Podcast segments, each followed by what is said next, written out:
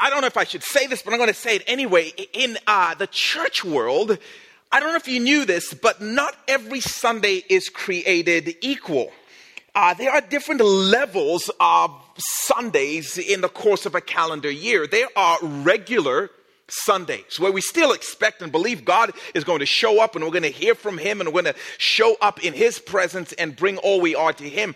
But above that, there are like special Sundays like playoff caliber uh, Sundays that tends to kind of get a little bit more play, a little bit more um, attention. But on top of those, there are like Super Bowl major Sundays. Um, throughout the course of the year. And uh, typically we think of two of those major Super Bowl Sundays Easter, Super Bowl Sunday, Christmas, major Sunday. And um, those are Sundays in which we really get to focus and emphasize and amplify uh, events that are key in our church's history. And uh, it really helps to emphasize who we've been called to be and what we've been called to be about as a church. Anyway, I bring that up because here at Mission Point, you may not have known this, but maybe you did. We have a third major Sunday Orphan Sunday which we got to experience last Sunday. That is right up there for us as a church with Easter and Christmas because it's a Sunday where we get to remember who it is we believe God has called us to be as a church and what we believe God has called us to be about as a church. It is a major Sunday because we understand if we get a bunch of other things right, but we miss God's heartbeat to care for the vulnerable child, we just put the miss in mission as far as we are concerned. And um, the reason I say that is because Orphan Sunday, again, was last Sunday. But for us, this is such a, a major Sunday, a major emphasis for our church. And what's the danger with some of these major Super Bowl Sundays is we tend to treat them like events, right? And so once the Sunday is over, we're like, oh my goodness, yes, let's move on. But those Sundays are major because they really emphasize the things that we ought to be focusing on for the rest of the year.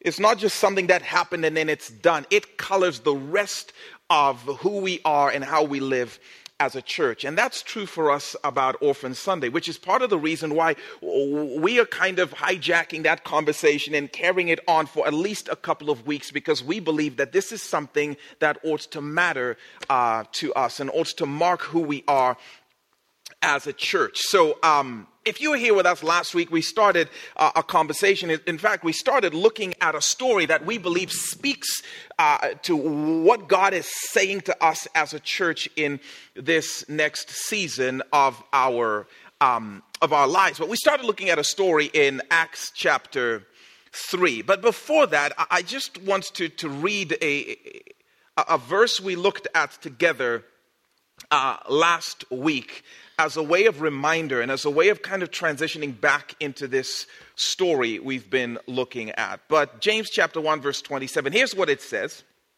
It says religion that God our Father accepts as pure and faultless is this: to look after orphans and widows in their distress there is a kind of church, there is a kind of faith that God considers genuine and authentic, and it is this to look after orphans and widows, to look after the most vulnerable populations in our world. And in our mind, a child is the most vulnerable of all people.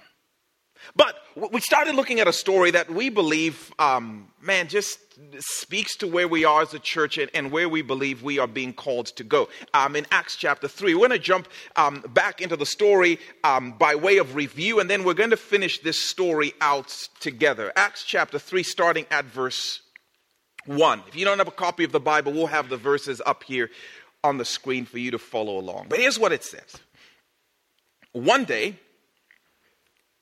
Peter and John were going up to the temple at the time of prayer at three in the afternoon. One day, it says, right? Peter and John, uh, uh, uh, these two close followers of Jesus Christ, are doing what they typically did um, on an ordinary day. They are just having the most ordinary of days, which is one of the reasons the author, Luke, starts by saying it was just one day. That's all there was to it. But as we saw last week, God quite enjoys disguising extraordinary opportunities as ordinary days if we are paying attention. It says in verse 2 Now, a man who was lame from birth was being carried to the temple gate called Beautiful, where he was put every day to beg from those going into the temple courts. When he saw Peter and John about to enter, he asked them for money. So again, Peter and John are just having an ordinary day and they are doing what they typically do. And at this particular point in time, well, they are going to the temple because that's what's on the schedule. They are going at three in the afternoon because it is time to go and pray. They are going through the motions of their daily routine, their daily schedule. And as they're going about their daily thing and doing what they typically did, keeping their typical schedule, they are interrupted by this broken guy. Uh, a man who Luke says was born without the ability um, to walk. He was born without the ability to put weight on his ankles, had never stood a day in his life, had never walked a step in his life. A man who would have been considered in that culture just a kind of an inconvenience because you can't walk, you can't work. If you can't work, how, what value do you even bring to our community? So it would have been thought as, as a, just a general inconvenience. He would have been thought of as um, just insignificant in many ways in that culture. And now, to add to that, he is interrupting Peter and John as they're kind of being spiritual, going about this schedule on their way to uh, prayer meeting and he asks them for money. Just interrupts them to ask them for money. But like we saw last week, God quite enjoys hiding holy invitations in what might feel like an unwanted interruption if we are paying attention. And uh, I don't think it's any coincidence that this place where this guy hang out was a gate called Beautiful, because I think heaven tends to view beautiful those places where the people of Jesus and the brokenness of our world meet. If we are paying attention.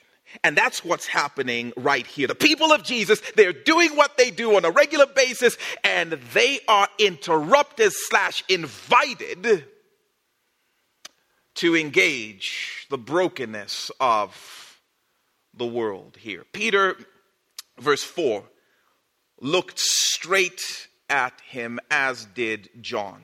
Then Peter said, Look at us. Now, up until this point, Peter and John are having a regular, ordinary day. They are doing what they had done dozens and dozens of times before. They are doing what they'd always done with every possibility of missing this moment. They have every chance of missing this opportunity tucked away in their ordinary. They have every opportunity to, to, miss this invitation that's disguised as an interruption if they aren't paying attention. And the reality is, Peter and John had walked by this place and walked by this guy many times and had missed it all of those times before. But on this day, apparently the Holy Spirit does something in them. Um, and this time they stop and they see this broken man. And I believe that they stop and they see what Jesus sees when he looks at this broken man. Maybe for the first time, they see what Jesus sees when he looks at this individual. They see his humanity. They see his helplessness. They see his need. They, they see his vulnerability. They see his possibility. They see future. They see potential joy. They see this man.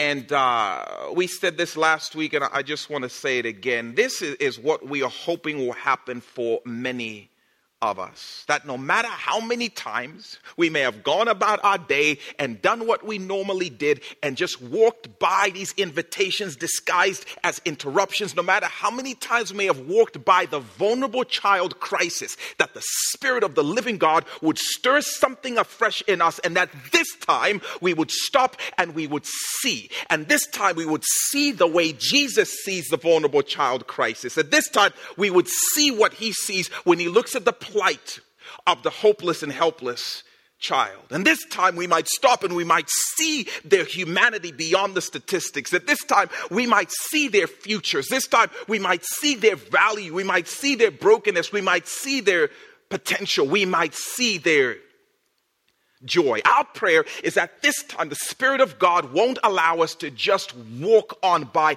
and do what we've ordinarily done and miss these invitations and miss these opportunities that the Lord is laying in front of us because this time, by the Spirit's power, we are paying attention. But that's our hope that 153 million orphans, we won't just be able to hear that the way we've always heard it, that 440,000 kids in a foster care system in this country, that we won't be able to hear that the way we've always heard it, that kids who are living in abusive situations in our own county, that we won't be able to hear that the way we've always heard it. But this time we would stop and we would see what Jesus sees when he looks at the plight of the homeless child or the refugee or the street kid fending for themselves.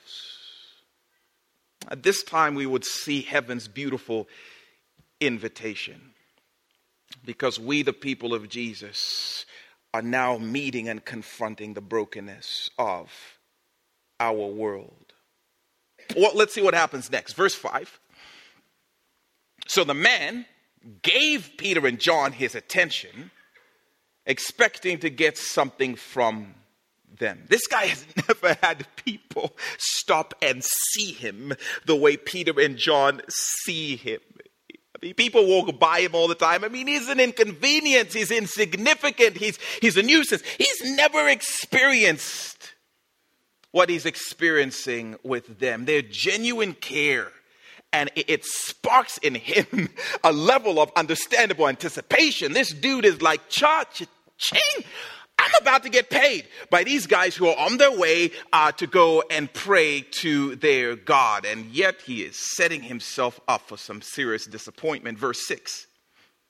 Then Peter said, Yeah, um, thing is, silver or gold, I don't have. But what I do have, I give you in the name of Jesus Christ of Nazareth, walk.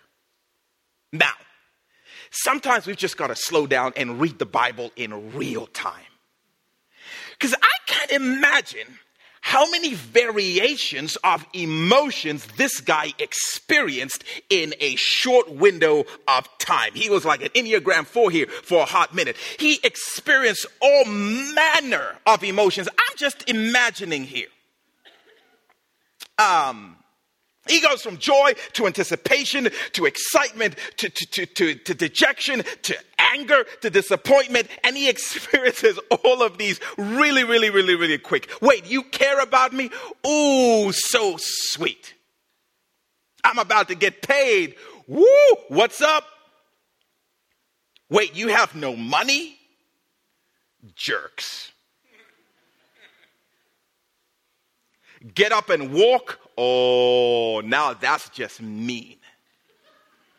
Now, that's mean. Matter of fact, that is the cruelest thing anyone has ever said or ever done in my entire life. If you don't want to give me money, don't give me money. If you don't want to, want to give me some change, just walk by, go to your fancy prayer meetings. Everyone else walks by. I'm used to that. But come on, man, don't act like you care about me and then mock me with this cruelty by telling me to get up and walk. That's not cool, man. That's mean. All my life, for decades and decades and decades, all I dreamed about was maybe one day I'd be able to put one foot under my weight and it would hold. All I dreamed about is the possibility of maybe taking one step, one solitary step. But listen, I abandoned any hope of that ever happening for me. I've embraced the fact that that is a possibility. It is not in the cards for me. And now, come on, man, I'm just trying to survive. If you don't want to give me change, don't give me change, but don't put those dreams back in my head. Come on, that's not possible. Don't mock me. Keep moving. I can't imagine what this would have been like for this guy. Like, for real? That's what you're going to tell me? After all of that, get up and walk. By the way, there is something so sad about a life that resigns to its brokenness. This is how it's always been. This is how it'll always be. Anything else is impossible. Now, I'm just trying to survive. But this man's impossibility is about to run head on into in the name of Jesus. I'm just saying. Peter says, in the name of Jesus. I love that phrase. In the name, in the name of Jesus, Peter sees a new reality for this man. In the name of Jesus, Peter sees a better future for this man. In the name of Jesus, Peter sees new possibilities for this man. By the way, this phrase in the name of Jesus, it's such a powerful, powerful phrase. Peter is saying, I am speaking as a representative of Jesus. I am speaking as a stand in of Jesus. I am speaking what I believe Jesus would speak if he were standing here. In the name of Jesus. And I love that Peter is not speaking in the name of history. He's not putting his weight, he's not putting his focus on history. Peter doesn't care what's happened every single day up until this point. All he cares about is what is Jesus saying to you right now, regardless of history. Peter's not speaking in the name of reality. What things are possible, what things are not possible. He is speaking what he believes Jesus is saying to this man right now. He's not focusing on, well, this can't happen, it's never happened before. He's focusing on what is Jesus saying. Because I don't know if you knew this, but whatever Jesus says becomes the new possibility. Regardless of what history has said, regardless of what reality might speak. But Peter says, in the name of Jesus. So let me pause and ask, by the way, um, unrelated question. What do you believe Jesus is saying to the vulnerable child whose history and reality has been helplessness. I'm just curious. What do you believe Jesus is saying to the vulnerable child whose reality is helplessness?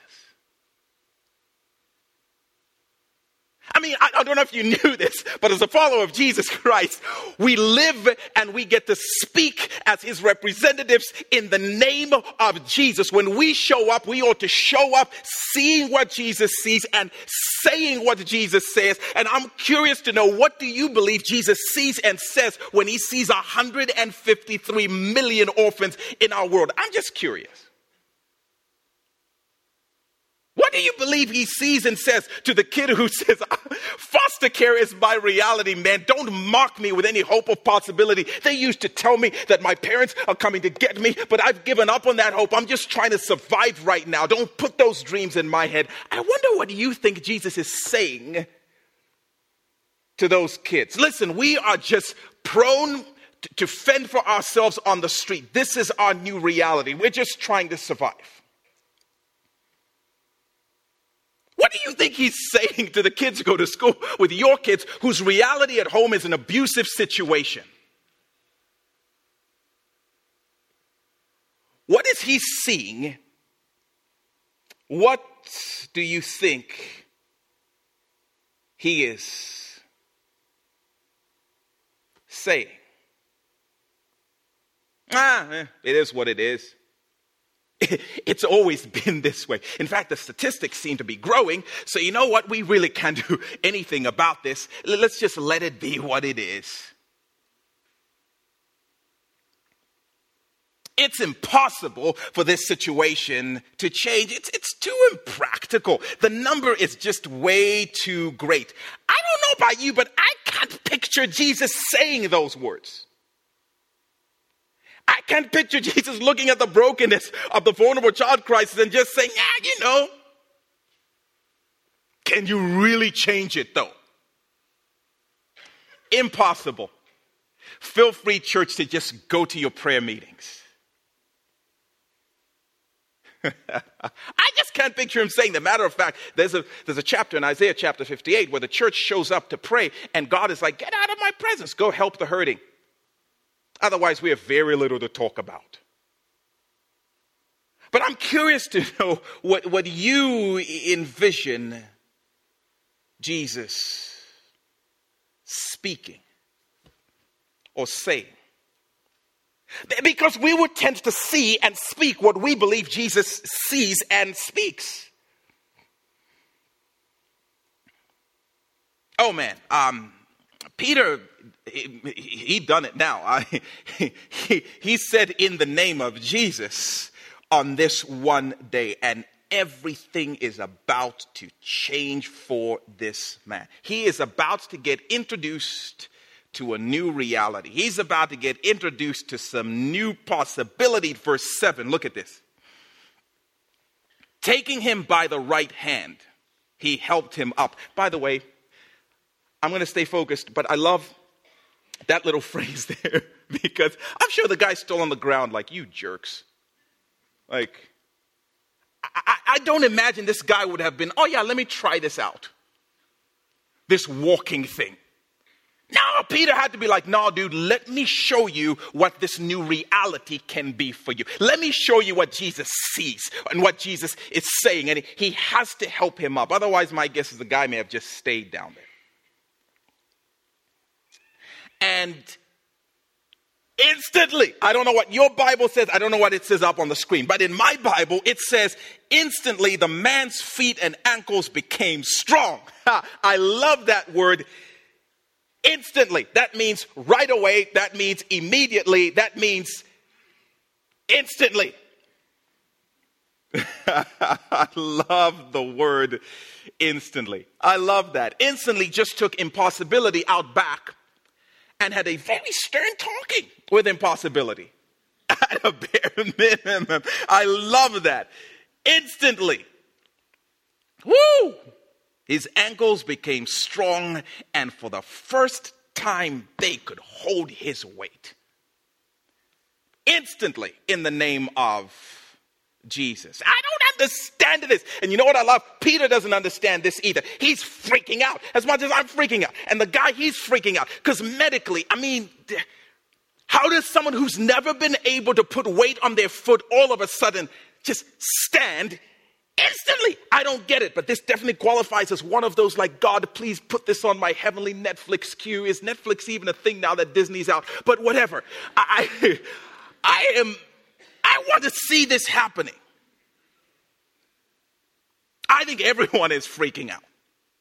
In the name of Jesus, just reconstructed this man's bone structure instantly.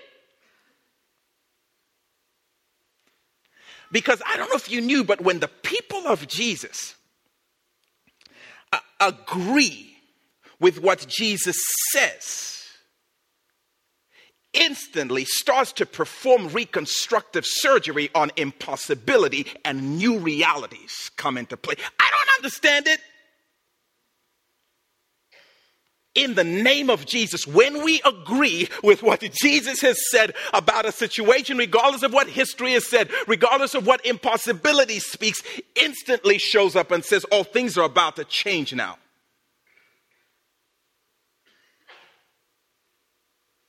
Um, I bring that up because unrelated. But if um, if God commands us to care for the vulnerable child, when we accept and we step in in agreement with what he has said to us, impossibility has to bow. I don't know if you knew that.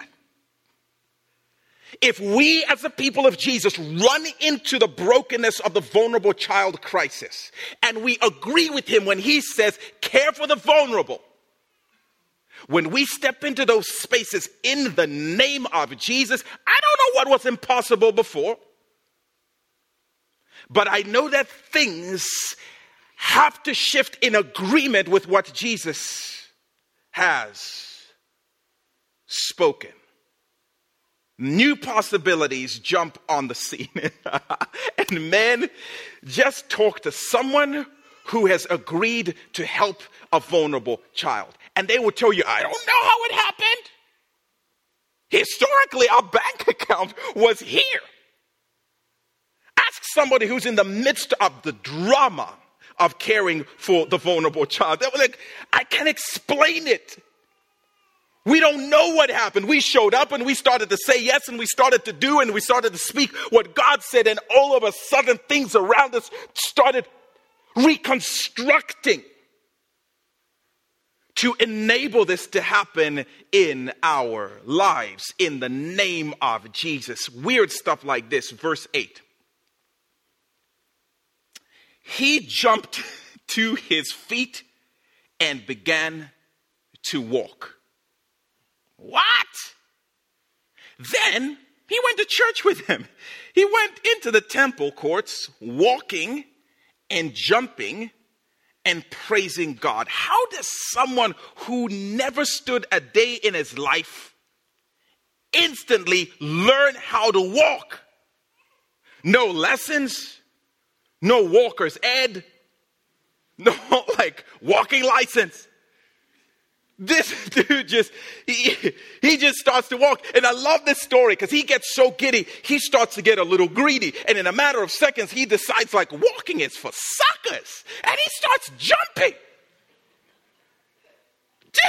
That, my Bible says, didn't say he started, it didn't say right there that he started jumping and praising God. Do you know how much practice that should take? Do you know how much therapy it should take for him to be able to do this? I have kids who are older than seven years old, and jumping is still a struggle uh, as a matter of coordination. This guy, instantly, it says, he's hopscotching, he's dunking the basketball. In the name of Jesus. He is making up for lost time, boy. These feet were made for walking, and that's what they're going to do. Matter of fact, I'm going to jump on that too. Man, I, again, I don't know about you, but I'm still curious to know. Like, when you read a story like this, what expression do you picture on this guy's face? Just curious to know from you. What expression do you picture on this guy? Yeah, me too.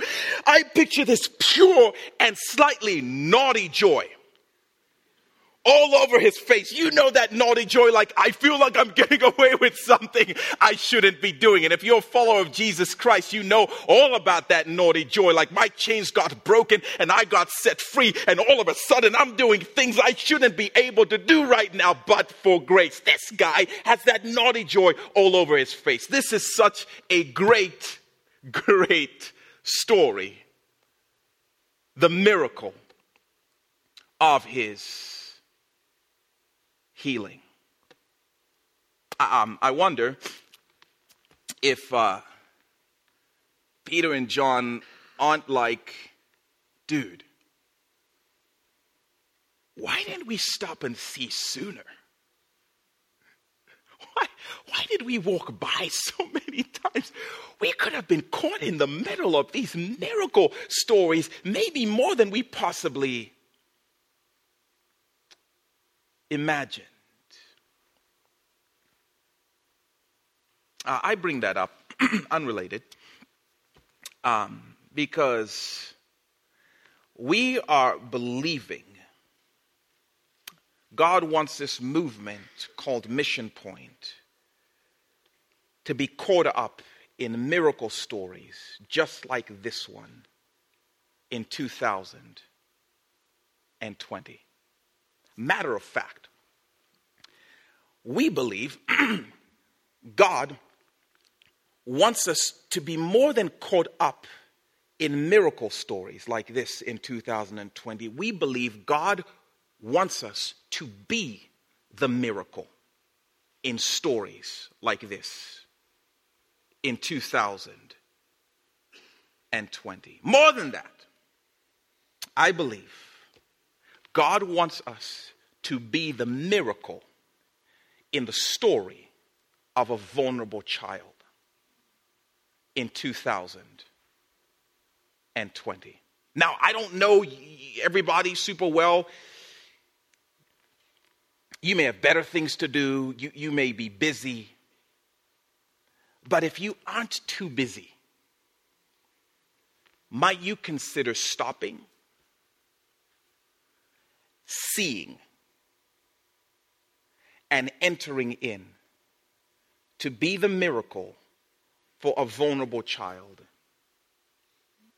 in 2020? Might you consider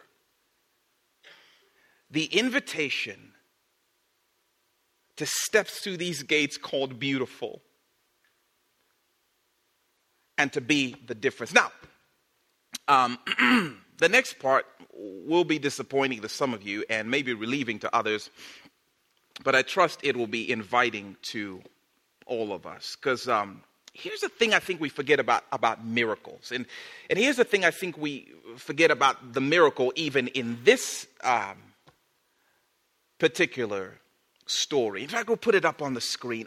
A, a miracle is simply an impossibility becoming a reality.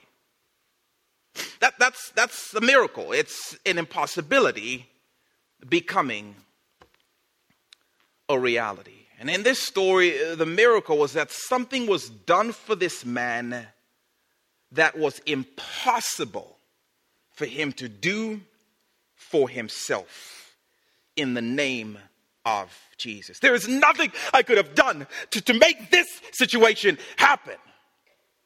And yet, it happened. It's a miracle. Nothing I could have done to reverse this brokenness, and yet here I am standing and walking, and come on, House of Pain, I'm jumping around.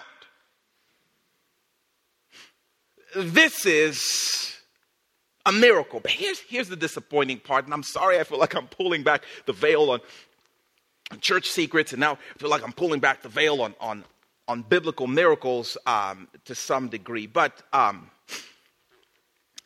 Many of the miracles that we see in this book, hold your breath, are actually pretty explainable today. I know, I know. I feel bad saying it. Um, I, re- I really do feel bad uh, saying it, but um, many of the miracles that happen in Bible days would be just medical procedures today. I'm sorry, I feel like the Easter Bunny and, and hey, Santa Claus. And by the way, Easter Bunny and Santa Claus or whatever your parents say they are. But I'm just like, this. Mm. At one time, uh, Peter's mother in law had severe fever. Jesus healed her. It was miraculous. I'm like, a miracle or some pills from Walgreens. You know what I'm saying? I'm just saying, I, I, hate, I hate to do this, but there was one time there was a woman uh, with, with an issue of blood that couldn't be resolved. She got healed up. It was a miracle. Yeah. For us, that's a surgical procedure. Uh, 20 years ago, um, I, was, I never thought I'd be that guy 20 years ago when I was young. But I was reading something in, I think it was Revelation chapter 11. It, it was talking about the end times. You know, saying in the end times there'll be this scenario in which two of God's prophets are going to be, a little graphic I know, they're going to be killed in the streets by the Antichrist. And the Bible says that the whole world will be watching this simultaneously. I read that, I'm like, that's impossible. That would be a miracle.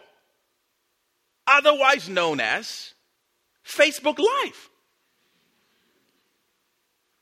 I couldn't have seen it. That, that's like no way that but, but, but, that's a miracle. Now, don't get me wrong. Most of the miracles of the Bible are spectacular and they're unexplainable. But even if we were able to explain them, it doesn't change the point that the power in the miracle was that something impossible for that person became possible for them.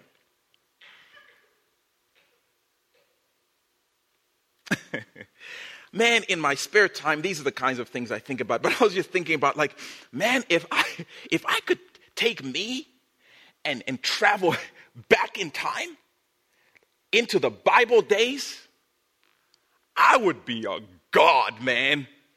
I would be freaking people out with the miraculous. I'd be like, What's up, Paul? Hey, man. I want to have a quick chat with um, Timothy via FaceTime. He's in another country right now. Paul would have been, that's impossible. I'm like, maybe for you. For me, it's a data plan, man. I would do some weird stuff like, hey, uh, hey, disciples, come on, man. Let's go. Why don't you save yourselves two days worth of wear on your feet? And let's see if we can't get to Jerusalem in 45 minutes. That's impossible. No, man, it's a it's a 12 passenger van. I rented this thing from Avis. That's not possible. I'm just saying, I would be like a god, man. I'd be like Blackulus. I'd show up like they would carry me. Um, all right, that's weird, man. Um, I'd have so much fun with it. Oh, hold up, guys. Um, let me turn on the lights. It's a miracle. Let there be light. Oh, you know, no, it's just it's just a NIPSCO bill, man. That's all it is. The point and power in the miracle was that it did for the person what they could not have done for themselves. And I'm just saying that I believe God is calling us to be the miracle for a vulnerable child in 2020.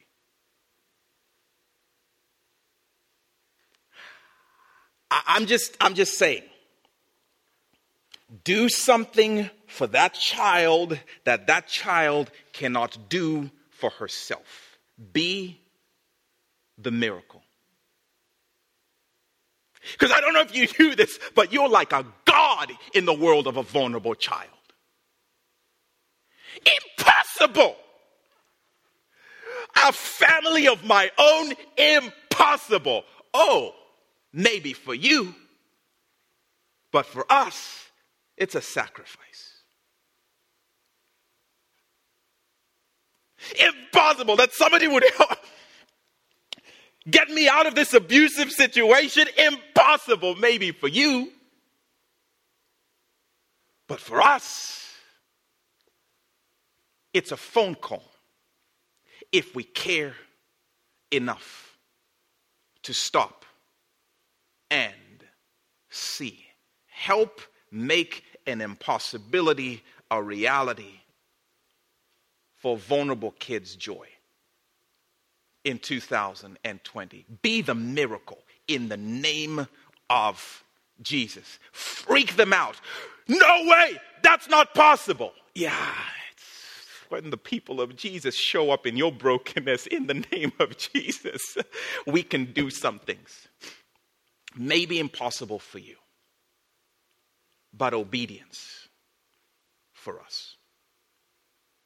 I don't know if you knew, but you have the resources of a God.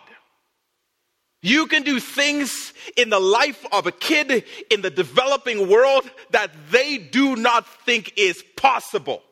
Ask Mike and Myra. We can't do anything about the medical plight of our children. Well, we might just come over there and um, build a medical facility and provide health care for your kids. Impossible, maybe for you.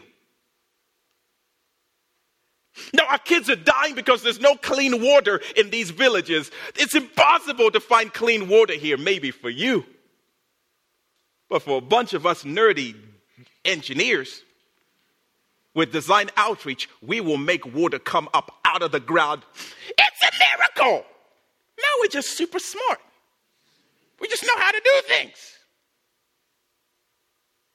The resources we have to be the miracle, to bring reality where all a vulnerable kid sees is impossibility. This room is full of miracles if we would stop and see. And our dream is that, man, 2020, we would just step into these broken places in the name of Jesus. And in the name of Jesus, we would speak hope and, and safety and life and naughty joy to kids who may be experiencing helplessness. And it's not that complicated, by the way. It's really simple. In fact, the template is, is laid out right here in verse 6. It says, Then Peter, he said, Silver or gold I don't have, but what I do have, I give you. And that's what sparked the miracle. It says, In the name of Jesus Christ of Nazareth, walk. And all of us cheer and we freak out on the walk part. But I'm like, nah, it was much simpler than that. Do you know why this man walked? He walked because Peter was broke. Because Peter had no money. My suspicion is if Peter had some money, he might have considered helping this man in his brokenness. But he didn't have money. Like, I'm sorry, man, I don't have silver or gold.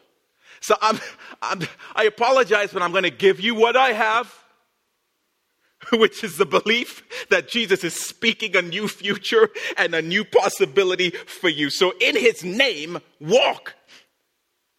Now, I could be wrong, but I'm guessing two days later, that guy was like, Man, thank you uh, for not having money. And the other thing you did was really cool. Here's the question What do you have?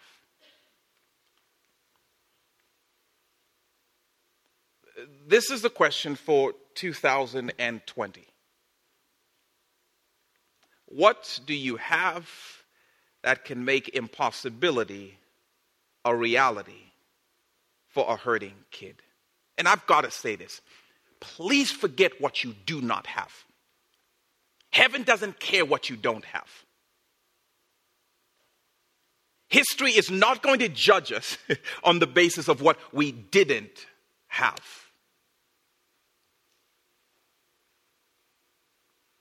I think some of us, we decide, well, I can't afford adoption. I don't have that kind of money. So I'm out. I'm not going to do anything. I'm like, wait, whoa, whoa, whoa, before you keep walking, what do you have though? Because you'd be surprised what God can actually do the miraculous with. What, what do you have? Do you have education? Can you maybe tutor an academically vulnerable child in our community? You know, I actually do have that. The question isn't what you don't have, the question is what you, you do have. Come on, you're a college student. You're trying to pay for college right now. You can't afford to fund adoptions. You can't afford to even support some of our mission partners. Some of you can. But most of you, you can't do that. well, I'm sorry, I, can't afford anything, so I'm just going to go ahead and move on. No, no, no, wait a minute. Before you do, what do you have? Do you have margin to come alongside one of our adoptive families and say, We are going to be an army for you? What can we do? Can we shop? Can we go grocery shopping for you? Matter of fact, we can do it right here on our computers. We can order some things. What do you need? Can we come rake some leaves? What can we can, can we even get a little bit of training so we can help watch your kids? What do you have?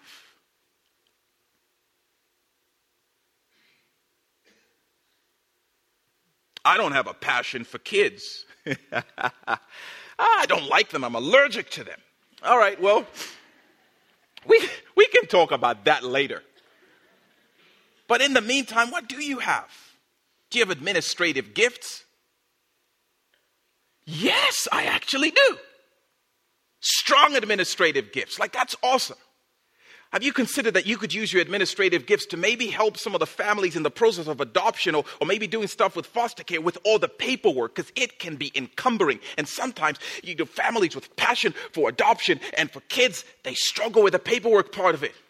And so they're still waiting six years later because they keep getting the paperwork sent back, like, please spell your name correctly, John. You know, um, you could actually help be the miracle in the story of a kid by using your administrative gifts. The question is, what do you have? Some of us decide we don't have room in our home to bring in another child, but we do have money. So, man, can we support uh, three strands? And what they're doing? Can we support Design Outreach and what they're doing? Can we support some of our mission partners who are on the front lines helping the vulnerable child? Whatever it is, we want to give what we have. Being the miracle in 2020 is going to be about you committing to giving what you do have that a vulnerable child does not have. And that thing that you may despise as not much is a miracle in the world of a vulnerable kid somewhere. And the miracle begins when what I have is given to speak to what that child does not have. And the question is, what do you have? And the question is, what can you do? Um, we focus so much on what we cannot do and what gifts we don't have and what we don't feel called to do, and so we do nothing. I'm just telling you, the genuine faith is a faith that cares for the vulnerable child. Doing nothing is not an option. The dream of this church is that we would be a movement in which everybody who considers this place home is doing something to help a vulnerable child. And that we would be able to run into each other in the hallway and say, What are you doing, man? I'm doing some administration. Um, I'm doing some bookkeeping to actually help um, with this organization. Well, man, I didn't know how good I was at raking, but I'm a raker, man. Um, and I've been doing some raking for a family that's on the front lines of doing this, and man, together this village is going after the vulnerable child. What can you do? I love the fact that there's actually an engineer group that meets here at Mission Point to help serve design outreach. And they're kind of thinking through new technologies and better ways to make impossibilities possibilities in the developing world. And they meet, and that's what they're doing for the vulnerable child, using their engineering. It should never be said, I'm sorry, all I can do is engineering stuff. You'd be amazed what God will do in the life of a vulnerable child if you're willing to bring it. I can't adopt, but I can do foster care. I can't do foster care, but I can get some training to be a respite family and help foster care families so they can continue to be healthy and to be whole. I can take trips to provide medical care for vulnerable kids and bring practices there and train people there who could never do that for themselves. Being the miracle for a vulnerable child means I refuse to do nothing. And I believe God is inviting each of us to be the miracle in the story of a vulnerable child, to make reality what they experience as an impossibility. And the miracle happens, I think, in that place where what I have meets what they don't. happens in that place where what I can do meets what they cannot do for themselves. To me, it's a choice. To them, it's an impossibility. On your way in, you should have received a card uh, that looks just like this one. Team, you guys can come on out. We're going to sing one more song. We are asking you to prayerfully consider over the next week what is something you can do? What is something you have that you can give? And we as a church are committed to connecting what you can do and what you do have to places that serve vulnerable kids. That's part of why we have mission partners, because those are organizations that are doing great work on the front lines with vulnerable kids. And so we're saying to you, please, if you tell us, I am willing to do something, we will help connect you. So we're asking you to pray. What is it that you can do? And at the bottom of this, by the way, there's some of you who are doing things we've never even thought about. And we would love for you to share what is the way that you are being the miracle in, in, in the lives of vulnerable kids. We would love to know that as a church family, by the way. Um, and most of the best ideas for caring for the vulnerable child here at Mission Point started because somebody said, Guess what I'm doing? And we're like, Ah, we've got to all get in on that. That's such a great idea. So please let us know what you're doing. But check this out. Some of you can adopt. Some of you like, I can't adopt. Some of you can adopt, but you're saying you can't adopt. Listen to what the Spirit might be saying to you.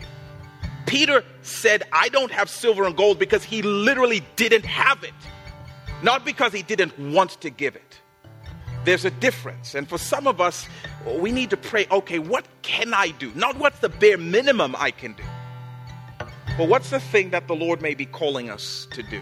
Um, and then right below adopt is make meals. Some of you are like, I can't do much, but that I can do. We would tell you, man, here's some families. Would you be willing to help with this? And we'll connect you to where you can serve in that regard. Or purchase items on MP Family Amazon registries. Because some of you have the gift of Amazoning. Just say. Um, provide respite care, maybe get a little bit of training and be, hey, you can send your kids to my home, you know, maybe a couple of weekends every now and then so that you can experience a little bit of refreshing. Financially support an MP family through their adoption, or be a child advocate, or financially sponsor a child, or give to one of our organization or our ministry partners um, that aids vulnerable children. Do yard work there's that raker. This is your calling right here. Um, or come on, Marie Kondo.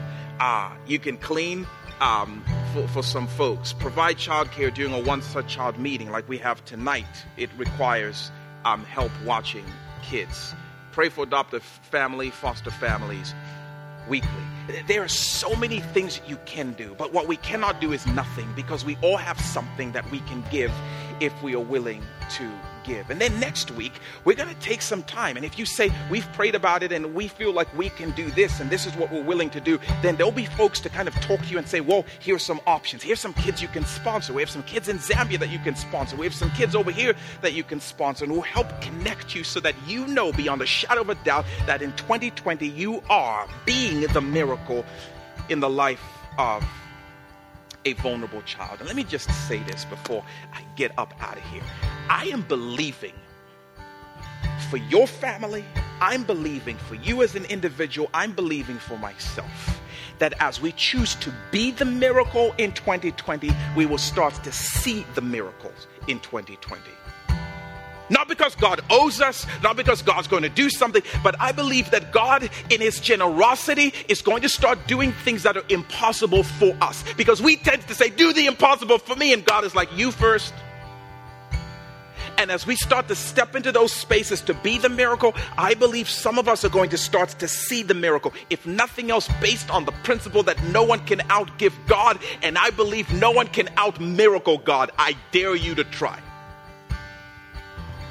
Woo! So we're just already claiming 2020 as the year of the miracle, as it starts with us. So come back next week and just your line in the sand. This is what we're willing to do, or this is what we are doing already, so that we can know, man, we are living out the heart of God to care for the vulnerable child. Amen. Father, I pray that you'd move. Spirit, I pray that you would stir in hearts. allowing us to maybe go further than we thought, as you maybe point out that things that we do have that can help. Thank you for the privilege of joining you in your heartbeat for the vulnerable child. Thank you, Jesus, that you gave your life and you went to the cross in order to rescue our vulnerable, orphan state and make us a part of your family. Help us to carry your legacy forward into our world. It's in your name we pray. Amen.